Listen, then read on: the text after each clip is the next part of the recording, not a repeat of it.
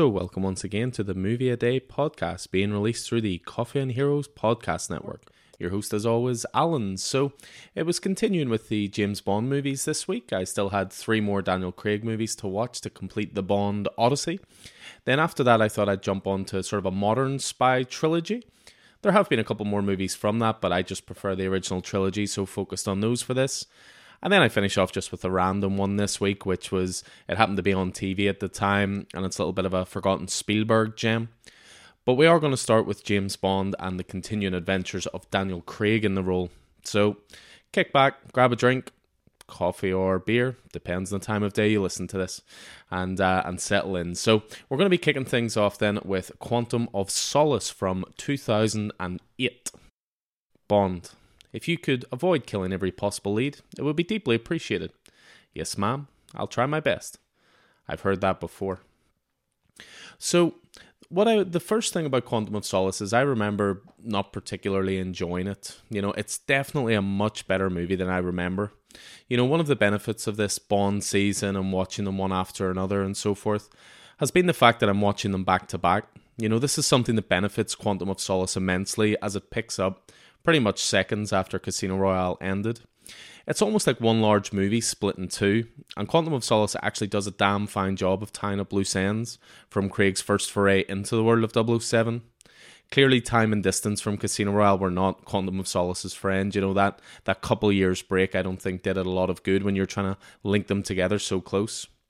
What's interesting in this one as well is the fact the screenwriters were developing a new worldwide threat to Bond in the form of Quantum, you know, for legal reasons at this point, uh, the filmmakers were not able to use Spectre. It was tied up in legal proceedings, and they weren't able to use that name in any of the modern day Bonds. Although this has obviously now changed, and, and we'll come to Spectre in, in a little bit.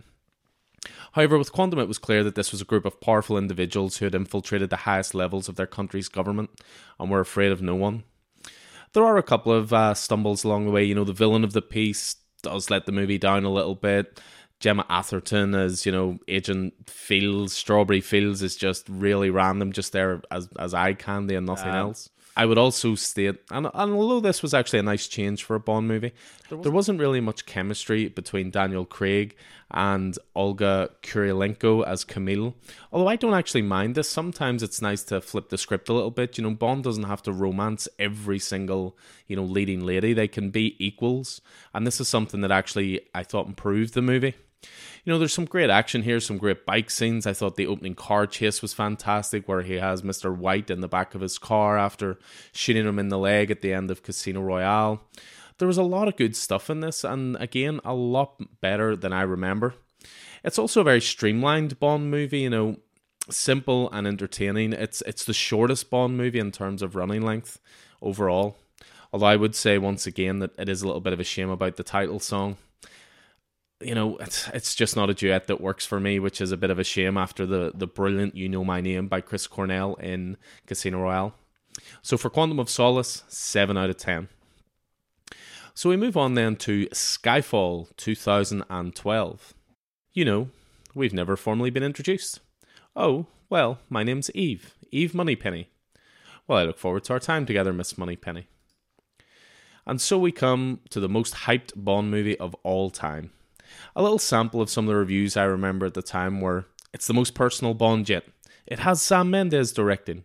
It has Roger Deakins doing the cinematography. It'll be mostly set in London. The Aston Martin DB5 is back. Adele is doing the theme song. Javier Bardem will be the best Bond villain ever. I don't think there's been a 007 movie that has generated half the publicity of Skyfall, and for me, in a way, therein lies some of its problem there was way too much exposure, way too much given away in trailers. This really was a victim of modern movie public publicity. You know, by the time it was released, there were no surprises. Don't get me wrong, I enjoy Skyfall to a degree. There's some absolutely great moments. You know, it does a great job of reintroducing familiar elements into the Bond canon. You know, Q Branch, Moneypenny, etc. But I think of it more of more as a setup movie than as a cohesive cinematic experience when the credits roll, you can't help but feel that it's really the next movie you want to watch, not Skyfall itself. There are also elements lifted wholesale from other movies, and therefore there were no surprises plot wise as well. You know, there's a part in the middle when the villain, played by Javier Bardem, is caught halfway through and held prisoner. I couldn't help but think that I'd seen the same thing happen with the Joker in The Dark Knight.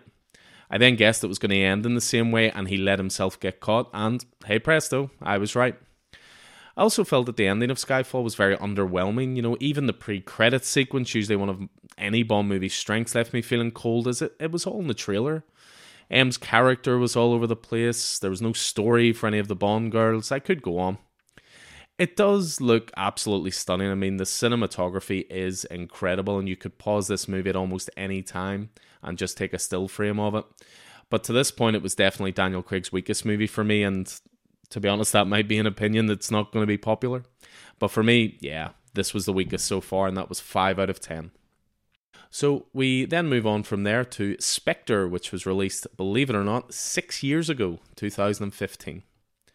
Is this really what you want? Living in the shadows, hunting, being hunted, always alone? I don't stop to think about it. So, Spectre is one I hadn't watched since I saw it in the cinema upon release. I remember being very disappointed by it, and one particular plot point was just annoying to the point of disinterest. So, once again, as we know, it's Daniel Craig filling out the tuxedo. But if memory serves, he admitted he would rather, quote, slit his own wrists than play the role again after this. You can feel his boredom throughout this movie as he sleepwalks through the role. The cast is admittedly strong with Christoph Waltz playing the big bad, Léa Seydoux playing the love interest, Ralph Fiennes stepping effortlessly into the full time M role, and Monica Bellucci finally getting to play a Bond girl, although it's way too brief a turn. So in this one, all roads lead to Spectre. They had the name back, so here we are. A sinister organisation who have been playing with 007's life the whole way through the Craig era. There's also an attempt to put national security in the hands of drones and technology as opposed to on the ground agents. So, once again, for the fourth Bond movie running, he is disavowed slash on his own this is really tired by this point. You know, it should be a really big deal when M pulls his passports and withdraws all the support that Her Majesty's government can provide him with. But now it just results in eye rolling for me. It's the same thing again and again. And I also think the characterization of Bond in this is terrible. You know, how many examples of how bad Bond is portrayed here can I give? There's a part in it where he goes to see Mr. White, who is a, a throwback to the, the first two Craig movies and he notes the cameras are there watching the house and are, all these security cameras are watching certain areas but he doesn't think to wipe the footage before he leaves then he's surprised when Hinx, uh, one of the henchmen of the movie, shows up at Madeleine's place of work. Information Bond got from his interaction with White. I mean, this is supposed to be an experienced in the field spy, and he doesn't do the basics.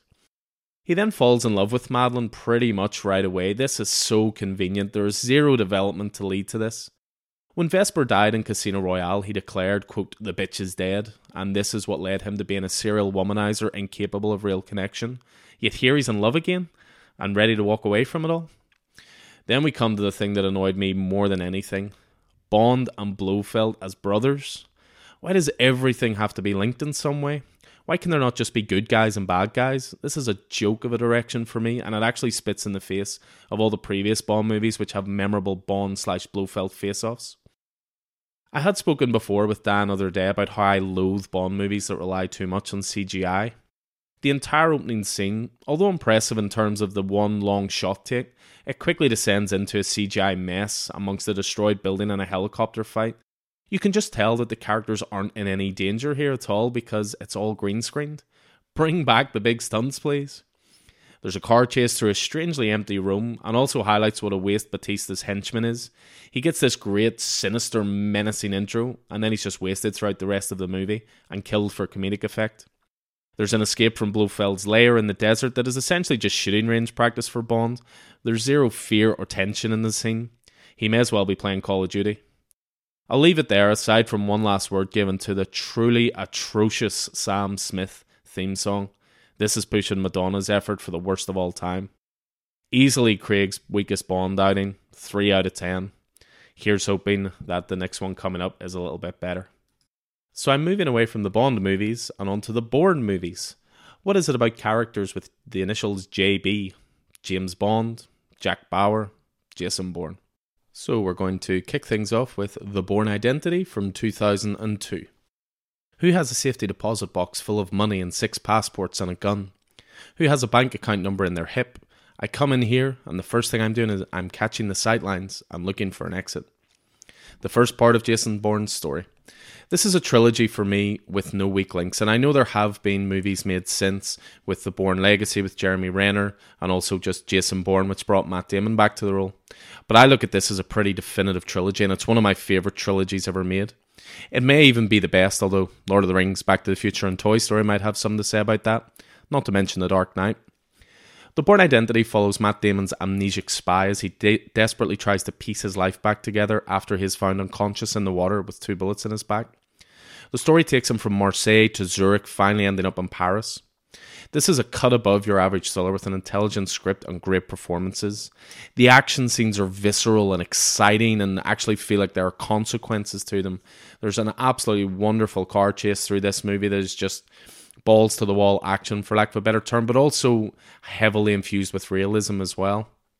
At the time, it gave Matt Damon a new lease of life and actually made James Bond up his game. You know, it was Casino Royale was the first movie to come after this, and therefore they were leaning heavily on some of the some of the situations set up in this.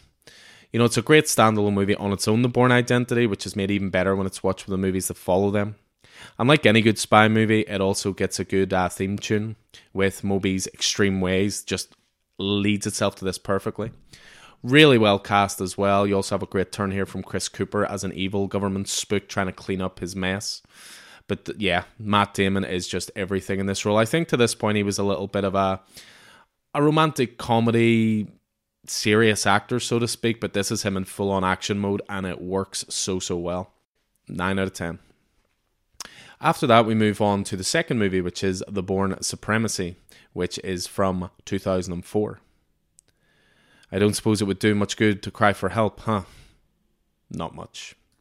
These movies really do just get better as they go along. The first movie was directed by Doug Liman, but it's Paul Greengrass who steps into the director's chair of this one. Known at the time for United 93, he came on board to direct this installment and he actually set up the template from here on in. This is where it finds its groove. Bourne is living in India off the grid with his girlfriend Marie.